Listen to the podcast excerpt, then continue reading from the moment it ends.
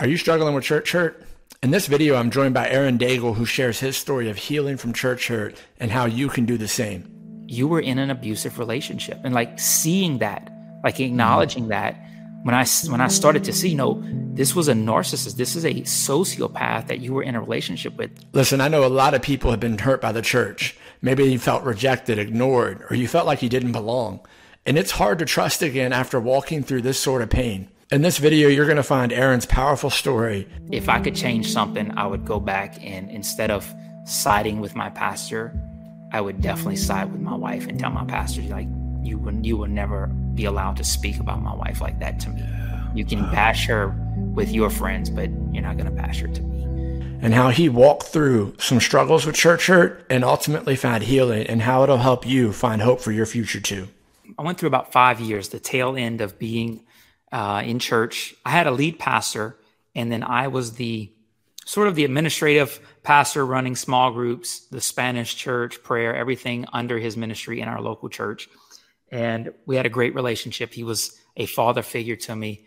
Uh, he was he was everything. I mean, I went to him with all questions, and just I adored him. You know, um, the last five years of that though, things took a turn uh, for the worse. He got in his head that my wife and I were un, like not being loyal, that we were out, you know, to sabotage his uh, his church or his ministry. But I don't I don't know exactly, but it it took a very nasty turn. Um, I share a lot of the details on the YouTube videos, not as much as uh, I think I'm going to share in the book ultimately that I put out on it. Um, but yeah. um, man, I, to be honest, dude, I sat on it for years. I have been six and a half years out of that church and wow. I was scared, bro. I was scared to talk about it, scared to talk about, uh, you know, the fact that I was hurt in church because I felt like, man, doors are going to close, pastors aren't going to mm-hmm. invite us, podcasters aren't going to want us on their show because, like, in the Christian world, you don't talk about the fact that you were hurt in church. Um, right. So finally, I just felt led. I got some encouragement for some friends, and I shared more of the details on the videos, and uh, just been taking taking wherever the Lord leads us from there. You know, yeah. ever since, bro what was the paradigm for you that caused you to kind of go from this point of you've been silent about it you know i don't want to say much it could cost me your reputation or open doors or whatever to being able to finally get to that place where you're like you know what? I, have got i've got to speak about this now. Hearing how many people are going through it. You know when, when it when it all blew up uh, i sat in my house for six weeks. I didn't go anywhere. I did not i didn't know, have no church no pastor I was mm-hmm. depressed. I'm not naturally prone to depression, and um, I, I, just I had no direction. Like my the whole world that I knew was ripped out from under me, and wow. I felt very alone. But then there's no resources. Like where do you go? Who do you go talk to? And I would look for help. And the only thing I found, which was a very solid resource, was the bait of Satan. Yeah, but that was sort of to, you know, that's written in the context of whenever like your heart like needs to be right with God. And you, like mm-hmm.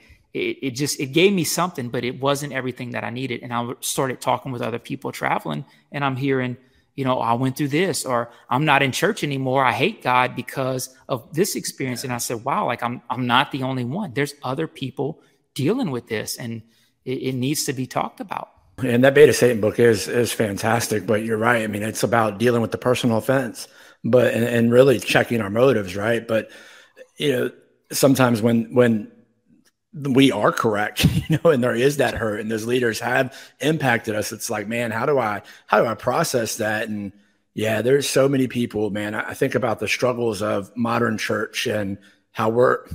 I'm not hopeless, but it seems like we're losing ground, right? Especially in America, it seems like we're going backwards, and I wonder how many folks out there are are struggling with church or and the reason the church is kind of feeling like it's going backwards even though we are getting closer to eternity you know uh, how many people are out there and they've had these unspoken issues and they've just abandoned the church as a result.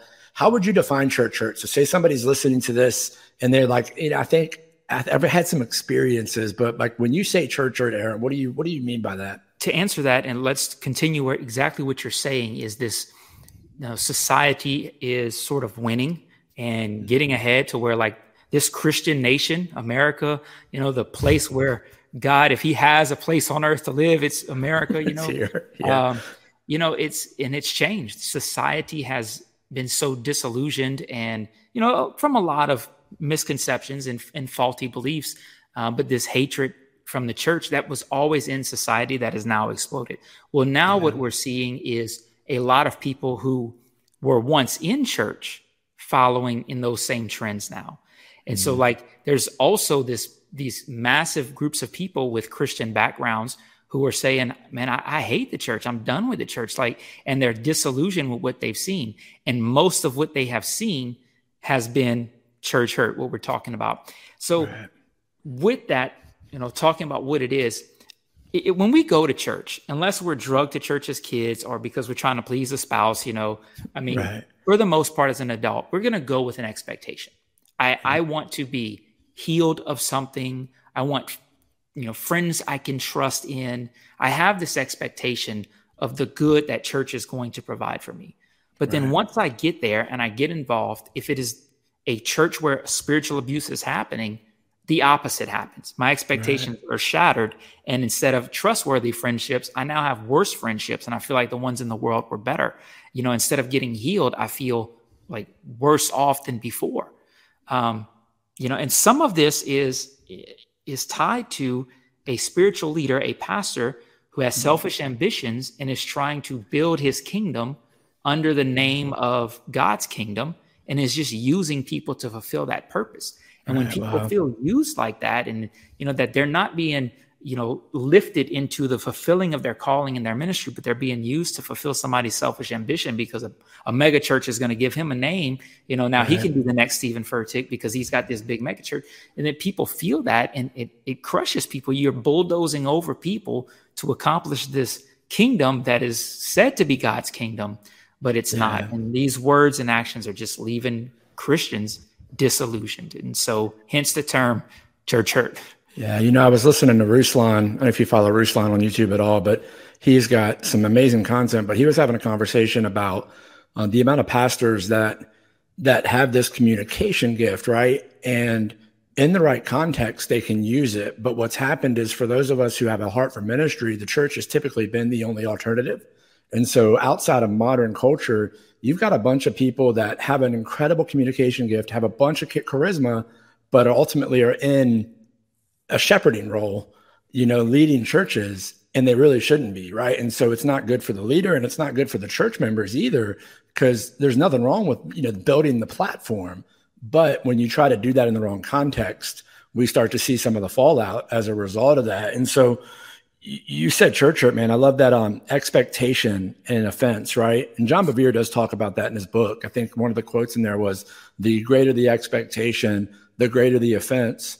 But let's let's bring that back a little bit, right? Because there should be some expectations when we come to church. Like it should be a safe place. And I, I, believe that. Like I think church should be the safest place on the earth to struggle. Said that so many times before. And so how do we how do we deal with that, right? Coming in and we um we are walking into a church and we feel it. Like how do you, what are some of the signs, you know, church hurt? I know you did a video that describes what I think nine of them nine yeah. signs a church hurt and nine yeah. nine signs that it may be happening. Justin, I agree with that too. Like it should be, and it is the best place to struggle. It is a healthy place. You know, it's it's that just because you get pricked by a needle doesn't mean the whole haystack is full of spikes. You know, and so it's it's that analogy. one. It's like you get into that one church that just warps your idea about it. Um, yeah. But anyways, yeah, of the nine signs, uh, let's kind of talk about uh, two, three of them. Kind of dance around here, but uh, one of the big ones I've seen is separating you from friends and family, uh, both before and after. So, mm-hmm. you know, I, I think the church is a huge component to our to our world. But if you're only working in church, your only focus is in church. Like God never called you to just be inside of a bubble. He called mm-hmm. you to be infiltrating the world and to changing the world, not being like the world, but being that influence, to be that light shining on a hill. And so anything that takes you away from everything to the exclusion of that alone is is sort of cultish. I mean, it, it is cultish. So what does um, that look then, like? How does that play out? Like when you say separating from friends and family, um, you know, you don't have to share any any personal or specific, but like how would you describe that? What does that look like for somebody who might wonder, you know, I mean, an extreme example, like, I mean, in, in our case, when we left the church, um, we we had to tell everyone that we were uh, that we it was our fault that we left uh, because we hurt our pastors and we had to oh, sell wow. our house. We had to move out of our city. Anybody who texted us or emailed us or called us, we were not allowed to respond to them. I mean, so it was an extreme case of like, you know, you are not allowed to talk to anybody in this church ever again. Wow. Um, you know, under threats of like, if you do, I'm going to go after your ministerial license.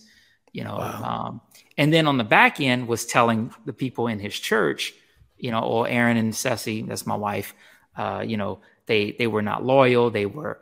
Um, it, we later found out that he had accused us of stealing money from the church. I mean, it was mm-hmm. it was and uh, just crazy stuff.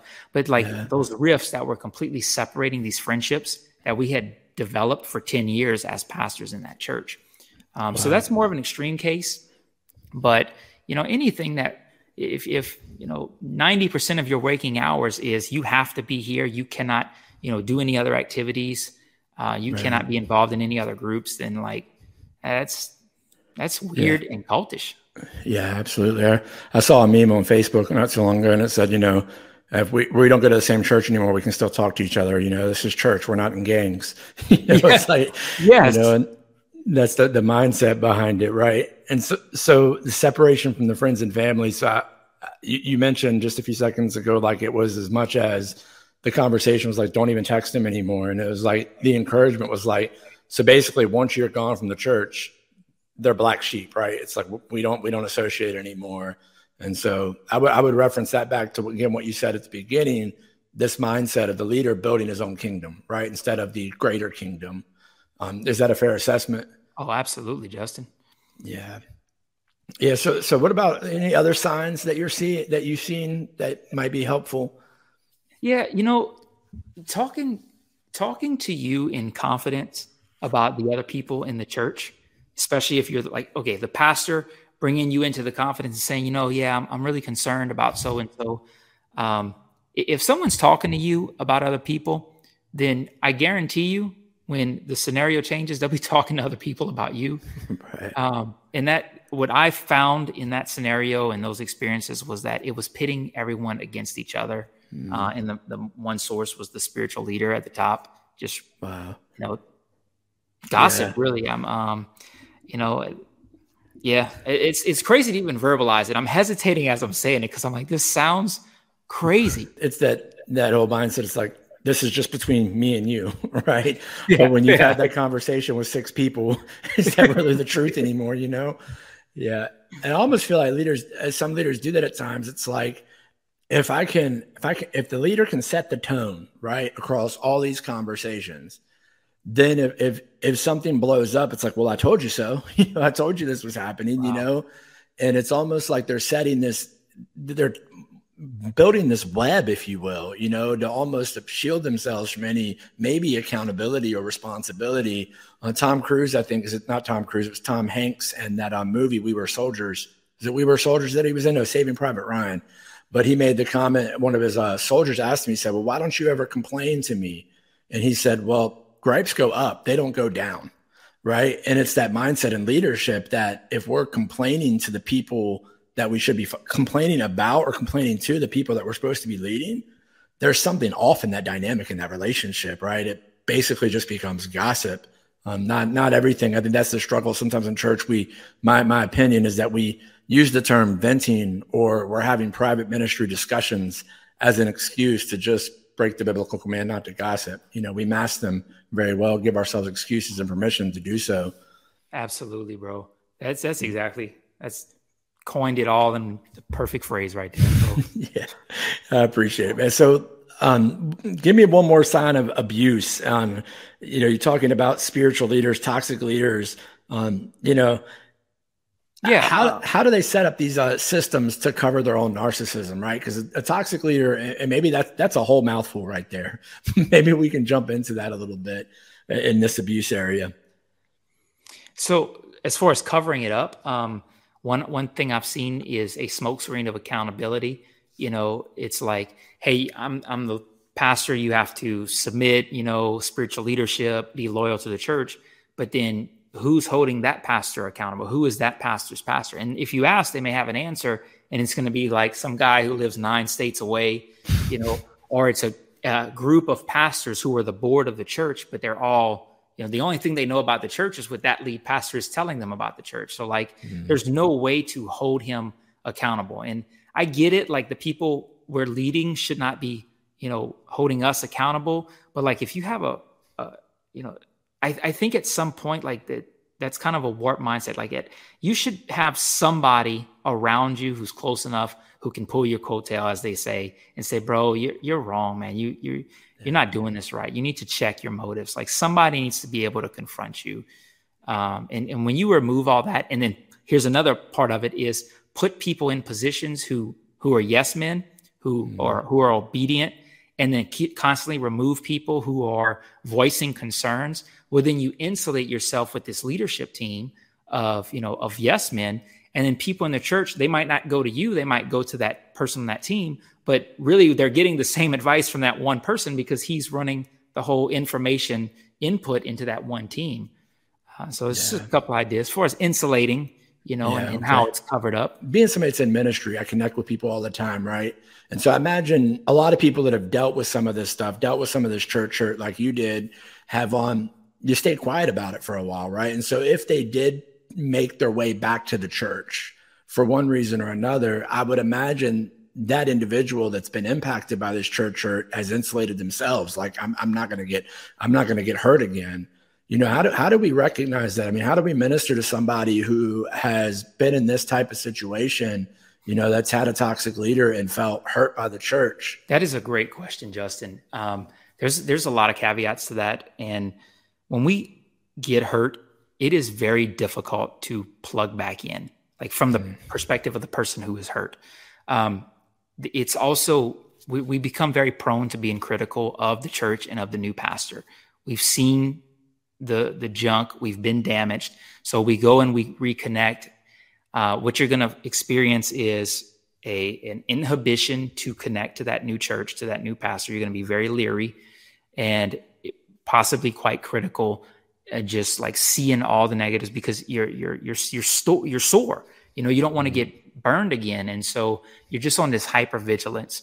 Um, pastors, on the other hand, now you're, you're, from you're asking as a minister, how do we recognize that we are going to see those um, lack of ability to fully commit? Um, you know, just maybe not fully given their heart and and are checking things out for an extended period of time. We may not know why unless the person has been vulnerable and opened that up to us, but chances are they're not. Um, I mean, I've heard, I've actually tried to connect hurt people from church hurt to new churches. And in the meetings, have heard the people flat out tell the pastors, like, I will never trust what a pastor ever tells me again. You know, so wow. extensive hurt like that. The pastor then has to assume the responsibility. Am I willing to love these people through this? And mm-hmm. like, that is going to be hard. It is going to be hard to be criticized as a leader, to constantly yeah. be questioned, and to to love people past their hurt. Yeah. And not every leader is going to be equipped for that. Thankfully, what I have seen is that churches whose pastors have been hurt and then healed tend to attract hurt people, and God mm-hmm. uses them to heal them. Yeah. Most often, you know, God is aware, God is definitely aware of the leader's giftings and will send the right people to that church for healing. It is challenging on both ends. I cannot overlook that. Uh, for a hurt person to give a new a new pastor a chance is a leap of faith for that person, and for a pastor to love a person past that hurt is it takes a lot of effort and a lot of energy and a lot of willingness just to be like Christ and say, I'm going to take a lot of, you know, hurt and rejection and criticism and and just show this person through consistent action that love is real, that, that mm. Christ likeness is real, and that genuine leadership in the church exists. Yeah, that's really good. So, so Aaron, your story, how did how did you guys start that path to healing? Like, what was it for you that that got you to this place where you know you recognize what had been done with you? You're out of the ministry at that point. You know, if I understand your story correctly, how did you guys start to uh, pick the pieces back up and heal some of those scars? Yeah. So when we left, um, I, like I said, I was six weeks just in the house, sitting in a chair in the dark room. Like, I, I mean, I was low. Um, and my father in law, who's a pastor, kept telling me, he says, you need to go to your presbyter, who would be like a bishop in the Catholic Church, uh, you know, just sort of a leader over a section of pastors. And he says, you need to go tell him what happened. And I was resistant. I said, I'm not going because then I have to explain what happened to my, you know, with my former pastor. I'm not going to shed him in any negative light. And he was very insistent. And I, I just refused to do it. And out of sheer desperation, I went to a professional therapist and to the presbyter. So I went to both men the same week and I, I had an outline of basically the whole story in like a 30 minute recap to give them context and just said, like, what do I do? What's going on? Um, yeah. The therapist helped tremendously because he pointed out basically all the gaslighting that had been happening because I was internalizing this. It's like, you know, is it my fault? What did I do wrong? Did I touch the Lord's anointed? Did I offend God?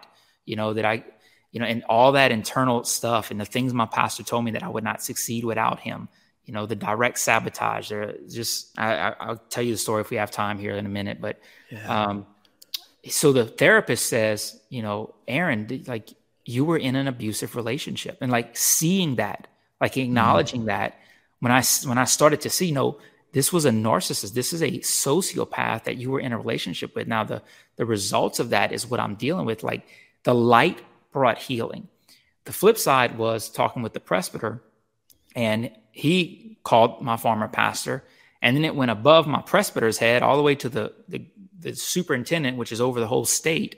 And wow. basically, after it was all said and done and investigated, I was found to be in right standing with the organization. And wow. the presbyter told the other pastor, he says, Man, leave him alone. But I had committed to my pastor when we had left. He says, You know, sell your house, move out of the city. You cannot go to a church in any of the three parishes, which are counties in Louisiana. Um, wow. have to say the issue. They gave us this list of things, and I agreed to them. So this the presbyter who became my pastor, who's now currently my pastor, he told me, he says, "Man, you gave your word, and now you're bound by that, and you feel this condemnation." He says, "You need to call your former pastor and tell him very kindly but respectfully, you're you're not going to do that. That you right. are going to honor him, but that's it." And so I called him on the phone and he answered, and I, I just told him, I said, look, I, I need to apologize. I gave you my word that I would, you know, not tell people what really happened, that I would sell my house, that I would not go to a church. And I was like, I can't do that. I'm going to live my life freely and wherever God leads me, I'm going to go, but I'm not going to bash you. Like, and that really broke some things off of us. And then we got into a church. A year and a half we were there, and then doors started open. We started traveling and preaching. That was always my calling. I always knew I would travel and speak um, sort of like what they call an evangelist in some circles. Right. But, um, doors open there, and then I, the Lord had directed me, you know, quit your job, start writing books, start doing videos, and yeah. it just it it just picked up and gradually getting involved again, reconnecting with healthy churches, healthy pastors. And over time, it, it, we we found a sense of healing to where we can now talk about it without the hurt, without the pain, you know, without the anger, and yeah. finding our footing again. Amen. Yeah, you used the word gaslighting, right? And I think on wasn't that Webster's most popular word in 2022? I think it was. was it was one of the, it was one of the ones at the top of the list. But can you? I, mean, I think people have a good understanding of what gaslighting is. I mean, it's it's a term that is very prevalent in culture. But can you explain gaslighting specifically in the context of church? We had Saturday mornings. My wife and I would meet for our marriage. We would talk, read a book, a marriage book, you know, his needs, her needs, have some coffee. Well, my pastor instituted uh, Saturday morning prayer. And we would go, but we started feeling like, man, we, this is our date time. This is our once a week. We both were working full time jobs. Plus, we were both working in the church, you know. And so I was like, man, I, I just, I can't do this, Pastor. I'm sorry. Like, I'm, I'm not going to be able to go. That became a big fiasco. But when, when we were discussing it, you know, it was never like acknowledging or seeing that hey like my marriage is important. I'm not tr- i'm i'm dedicating 30 other hours. It was simply like put back on us like well you don't have a heart for this house. You're not being mm-hmm. loyal to this house where god called you. Um, and then we were also punished for that. We were told we were not allowed to travel and speak out in other churches. Uh, anytime a pastor invited us to speak we had to tell them that we were busy in our local church. And so is uh, your district like you have to have the approval of your sending pastor, I would assume, to go out and speak? Is that kind of how they had that control, if you will? Yes, um, okay. it's sort of an unsaid thing uh, within within that church. Uh, however, thankfully, about fifty percent of what we do in ministry is inside of that organization. We also, okay. you know, we're we're we're spread a lot wider than just that organization. but yeah. it was a personal thing. There was no leverage as far as like I had to do it. It was simply like I felt like honoring my pastor was honoring yeah. God. Like, you know, so organization aside, whether it was in the organization or pastors outside of the organization, I always told them no because mm-hmm. that's what my pastor had told me to do. Yeah. Even though it was punitive, like that was that was irrelevant. Um, yeah, so I think that's just, good, good, good context though for those who are listening to see your heart in the matter, right? It's like here I am. I'm just trying to honor the man I got in front of me, and yet it's constantly taken advantage of. Or you know, we you see these gaslighting techniques that were being used against you, and it's on. So, what would you say if we let's just say there's somebody listening to this and they're seeing some of this in their church?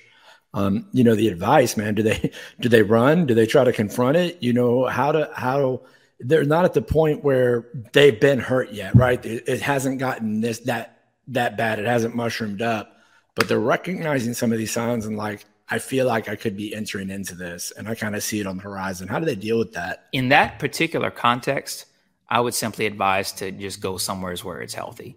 Okay. Unless you feel like God has put you there to address it. Gotcha. Um, you know, if if but that's that's going to be far and, and, and, few between. I think that's going to be for ministry, lay ministers, um, maybe youth pastors, assistant pastors, guys like that who are in ministry and are seeing the problems, and you've already committed to that church, and now you're seeing these red flags. In that, yeah. that case, like you might be there to influence it, and and just up and packing and leaving right away might not be good.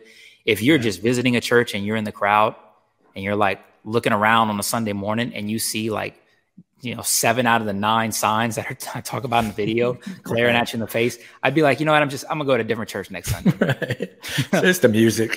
yeah. yeah.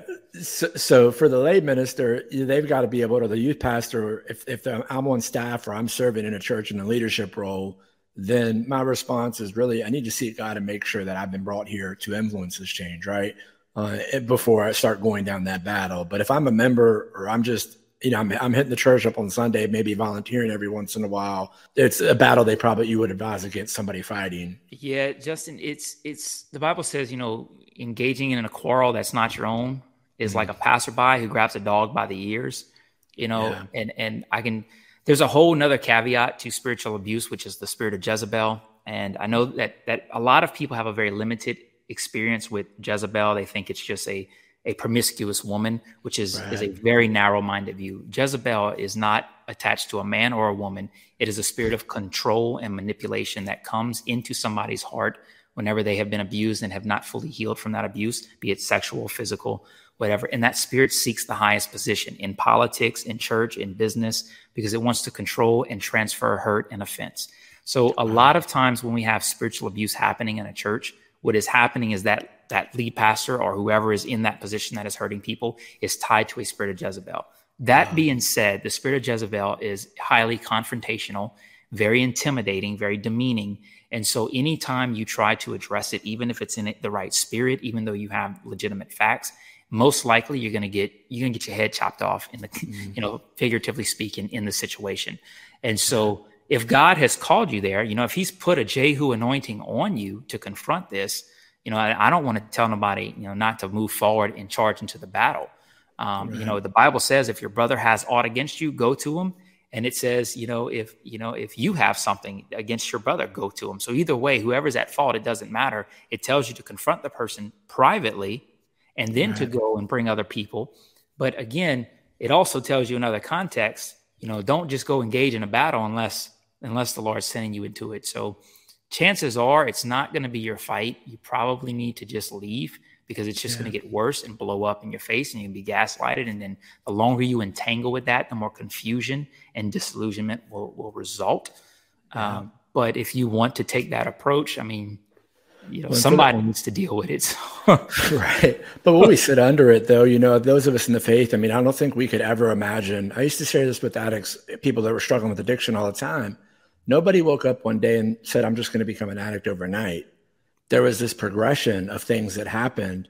And I think sometimes, you know, in the context of church hurt, we could sit under this and continue to be chipped away at for years. Wow. And then the mindset behind that is as we're being chipped away, you know, then we end up in a position, well, I'm just done with the church. But nobody that's serving God, you know, faithfully thinks that they're going to be in a position where they eventually could be hurt and abused so much that they just walk away from their faith entirely. And so I think it's good advice, you know, like it, that you just gave. Not my battle to fight. Like I've, you know, there may be there may be a scenario and a, and a hill that the Lord calls me to die on, but when it comes to the value of church relationship and church family, and you know, I need to be in a healthy place because I'm called to serve that church. But then also that place is called to help my family grow and mature. And if I'm constantly fighting these battles and being chipped away at, then you know, it's not that's certainly not healthy for the individual that's in it. Absolutely. Yeah, I'd say 99.9% of people that applies to. You. Like there was one Jehu in scripture who God used right. for Jezebel. Like that's it, you know? So yeah, I grew up Pentecostal, man. They threw the Je- they threw the Jezebel term around everybody. You know, anybody they disagreed with. The Jezebel spirit. Oh, yeah. Yeah. And, and was, that's sad because it, it takes away from the reality of what that spirit is. And yeah. But that's another that's a whole other conversation. Yeah, yeah. so so, Aaron, you're back. You're engaged in the ministry again, man. The Lord's using you to travel and share stuff on the internet. Like, and I know you did a video on three ways to serve God after, and, and I'm going to link this whole series for Aaron down in the description. But um, what did that look like? The journey back, right? What what would you um? Let's say there's somebody listening that's recovering from church hurt, and now it's like, okay, I think I'm ready to be vulnerable again and I'm ready to engage in the ministry. Um, you know, what did that look like for you, and what might that look like for somebody else? Bro, the revelation of like, okay, it's okay to talk about this and to call it for what it actually is was the number one step because yeah. I was so afraid to say it. Like, I felt like if I talk about church hurt, I'm the problem. If I mm. say that my pastor abused me, then it's it's me who was the one who caused all this. And right. so you like to you have to reveal in order to heal. Like what did I hmm. go through? You have to acknowledge this. And, and that that's key. I know it's so simple, but like in my case, man, I sat for too long not naming it. Once you're ready, like you asked, you know, take that. How do you take that step? You sort of got to challenge yourself. You, you have to give yourself time. You just can't give yourself forever. I actually was sitting at the table and um, I had some people who were hurt in church, and there was an, there was another minister at the table. The person says to the hurt person, "You just just get involved. I don't understand. Like just just right. jump in, you know." And and I thought to myself, you know, that's like telling someone with a broken leg, you mm-hmm. know, oh, j- just start jogging again. If you jog, like the the leg will be okay. That's true, but it's not true right now but right. the person cannot sit and heal with their leg propped up for the rest of their life. Like yeah. there's a timing to it, but at, at some point you have to reset that bone. You have to get back up on it and do some physical therapy, and it's not going to be comfortable. What happened to us is not our fault, but healing from it is our responsibility. That's good. So, yeah, taking that leap of saying, I am going to trust again. I am going to, you know, connect with a, another church. I am going to re-engage. Those are some very basic, like simple, but not easy steps to right. take, yet necessary. Yeah, and it's okay for the person, right, to put some boundaries in place, right, Absolutely. to protect themselves. Like, like sometimes, like I'm just gonna dive all in. You know, I, I, don't know how to swim, but I'm in the pool and I ain't got no life vest on. You know, in the eight yeah, foot. And, and my, my kids do that all the time. They try to, they want to run and jump in the eight eight foot section of the pool especially the younger ones. And it's like, hold on, you know, hold up, hold up a little bit. I don't want to have to jump in and save you, you know, and you can't swim. And so it's okay for them to put that life vest on, have a, have a little bit of boundaries. Do you have any insight into that? What type of boundaries, uh, you know, that type of person would put in in place? Uh, so not that type of person. Sorry, that was the wrong term to use. Somebody who's been hurt, hurt by church. That sounded yeah. terrible. yeah. Boundaries are are healthy and yeah. any healthy person will have boundaries. Uh, Jesus had boundaries. You know, they it's it's kind and it's Christ-like to be kind to people and to answer their questions and things like that. But Jesus would say, like, you know, they're trying to trip him up, and he's like, and they say, "Well, tell me, you know, how you do this or what?" And he says, "I'll tell you what. You tell me, blah blah blah." And they're like, "Oh, we we don't know." He's like, "Well, I ain't telling you either." You know, like I'm I'm not going to yeah. play those games. I'm not going to allow yeah. you to corner me. I'm not, you know and, and that's a very small example, but um, Paul also was, you know, very, very firm in, in his identity and would not let people just say anything about him without, you know, him speaking up. Yeah. Um, I did read Safe People and I read Boundaries, both by the same author, Cloud and mm-hmm. Townsend. And I, I haven't read Safe People yet. Yeah. Oh man, Safe People is fantastic, and specifically even more so than Boundaries for people who are dealing with church hurt because it shows you how to deal with a narcissist or a sociopath or some somebody particularly who is very unsafe, which would yeah. definitely fit the qualifications. Um, but the the the biggest thing we can talk about here with boundaries, I'll say, is to just like understand that having boundaries is good. It's Christ like, it's healthy. Yeah. That is the biggest misconception. It's like if I set up boundaries like that, I'm being mean or I'm being unchristian. That is the furthest thing from the truth. Yeah. Boundaries are absolutely essential. The reason we got hurt in the first place is because we did not have healthy boundaries in place. Mm. Like, it, as as far as our responsibility, again, it's not our fault. I'm not, right. but you know, however, as far as our responsibility, had we had healthy boundaries in place, we would have been we would have been protected, right? And yeah. so a caveat to what you go through in church hurt is to learn that okay, I need to put up boundaries. Yeah. It, yeah, yeah. imagine that's got to be so hard, man. Like when you're looking at a leader, and we, we use these terms narcissist and sociopath, and like out of the people that are supposed to be our shepherds, like, and that I can't I can't even imagine. That's a hard dichotomy, like to swallow. That you know, when I see the way I mean, Jesus was direct, but man, he he he loved, you know, and and when I think of Jesus as the shepherd, you know, and, and the pastor is supposed to be that shepherd for me, not my Jesus, but my shepherd, right? And then I get entangled with this person who's narcissistic and and has all these tendencies. I mean, that's just really got to wreck wreck the brain and the heart a little bit, you know, to to have that yeah that re- relationship be so perverted if you will from from what it's supposed to be. Absolutely bro. Yeah. Yeah. It's devastating man. Yeah well i i um i mean i'm grateful for you speaking up and talking about it. I think that uh you know as i, I brought out in the intro a lot of times we think church hurt and we go to this extreme and we think about some of these huge you know scandals that have happened in the church publicly and and all the people that have been hurt by those things but really, Aaron, what I'm getting from you is that this church hurt thing is something that happens at a much more micro level across the country. It's not always these huge scandals, but it's kind of the the this day to day on kind of entanglement with spiritually abusive leaders. Um, would that be a be a fair assessment? I think it says where selfish ambition exists, every evil. Yep. In James three sixteen, it says, you know, where where there's selfish ambition, you will find every kind of evil. Mm. Right. And so going back to what we expect, we expect that a shepherd, that a pastor would be loving and selfless and helpful and like shepherding people. But yeah. when their selfish ambition, like it's somebody who is leading a church that has not dealt with that, that soulish arena in their lives that is like in it for for my name like right. the bible says every kind of evil exists so manipulation control fear confusion perversion, like all of these things are there. That's wow. a guarantee from the word, right? Mm. And so, yeah, the the big things are going to catch the media attention, but you know, unfortunately, there's no like you don't have to literally appear before God and say, God, okay, I feel called to pastor a church. Should I pastor a church? And He give you a stamp of approval. Like it's the beauty of being in a Christian nation is that any Joe Blow on any street corner can start a church, right? Um, yeah. so, you know, hey, you know, did God endorse that, Pastor? I mean, I, I, don't know, but I think even even good men can get crossed up. You know, Solomon started out well, and then mm. he got crossed up. You know, um, I, I just, oh, man, if the heart is not dealt with, and the person goes high in ministry, then a lot of other people can get broken in the process. Yeah.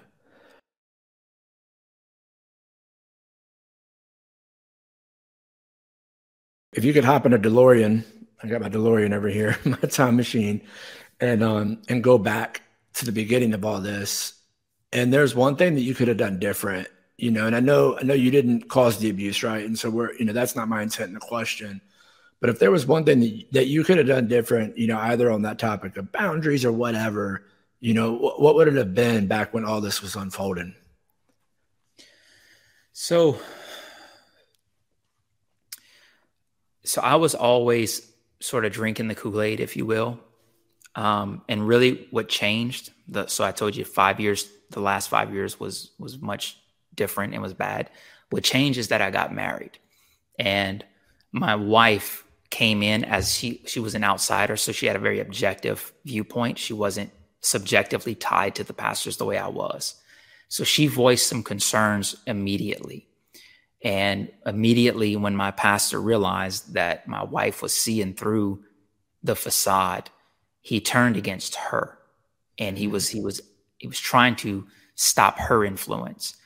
But the way he did that was he brought me into his confidence against my wife, mm-hmm. and I was I was a newly married man who really believed deep in my heart that honoring and doing whatever my pastor told me to do was to just to, to like that was honoring God. And so whatever he told me, even negatively about my wife, I would tell her as well. And so I was beating my wife verbally, like, you know, you got to change, you got to get your heart right, like alongside of this abusive pastor. And like now looking back, I am as a man, as a Christian, I am I'm embarrassed. I feel like I was like like I, I hurt my wife. Mm-hmm. Um, I did it under like complete, like just not knowing. But I just I'm embarrassed. I don't know how else to say it, bro. It's like I, I was a horrible husband in that moment, and that I did mm-hmm. not stand up to this man. And it's like like I now see that like my marriage that is the most important relationship, and nobody's allowed to come between that. Yeah, you know, and I allowed that my ignorance. And so I feel it, Vaughn. I can hear it in my voice, bro. But like, yeah. if I could change something, I would go back and instead of siding with my pastor, I would definitely side with my wife and tell my pastor, like, you will, you will never be allowed to speak about my wife like that to me. Yeah. You can bash her with your friends, but you're not going to bash her to me.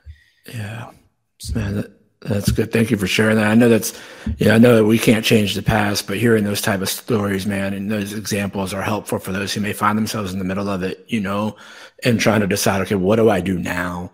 You know, what, what, what do I do from this point on? And man, I, I just wanted to speak real quick to that before we wrap up. But you know, that, that whole thing about the, the pastor, that, that thing that keeps resonating to me through this whole conversation is that pastor bringing that person into their confidence. And it's like we're we're spiritual leaders and you know we we pastor but we're not we're you know wonder how many therapists do you hear talking to their other clients about their clients right? There wow. should be a level of confidentiality that a pastor is required to keep. You know somebody comes to me for pastoral counseling you know if that's between me and that person but man that that sign i never even thought about it that way of that person having those side conversations and like, well, this is attorney client privilege, if you will, you know, it's just between us. But like, no, the pastor has to guard against that. And Aaron, before we wrap up, man, my encouragement to any spiritual leaders that may be watching, if you've heard some of these examples, you know, that you're hearing this, like, like first and foremost, like, I, listen, I'm a sinful human as a leader and a pastor, and and I need people in my life speaking to me to make sure that I'm guarding against becoming you know one of these leaders that hurt hurts people. And that's the hard conversation to have right? To understand that all of us in the flesh if we're not um, pursuing the lord's ambition we're susceptible to becoming these people that hurt. No no pastor sets out to do that either not to excuse the ones who are doing it.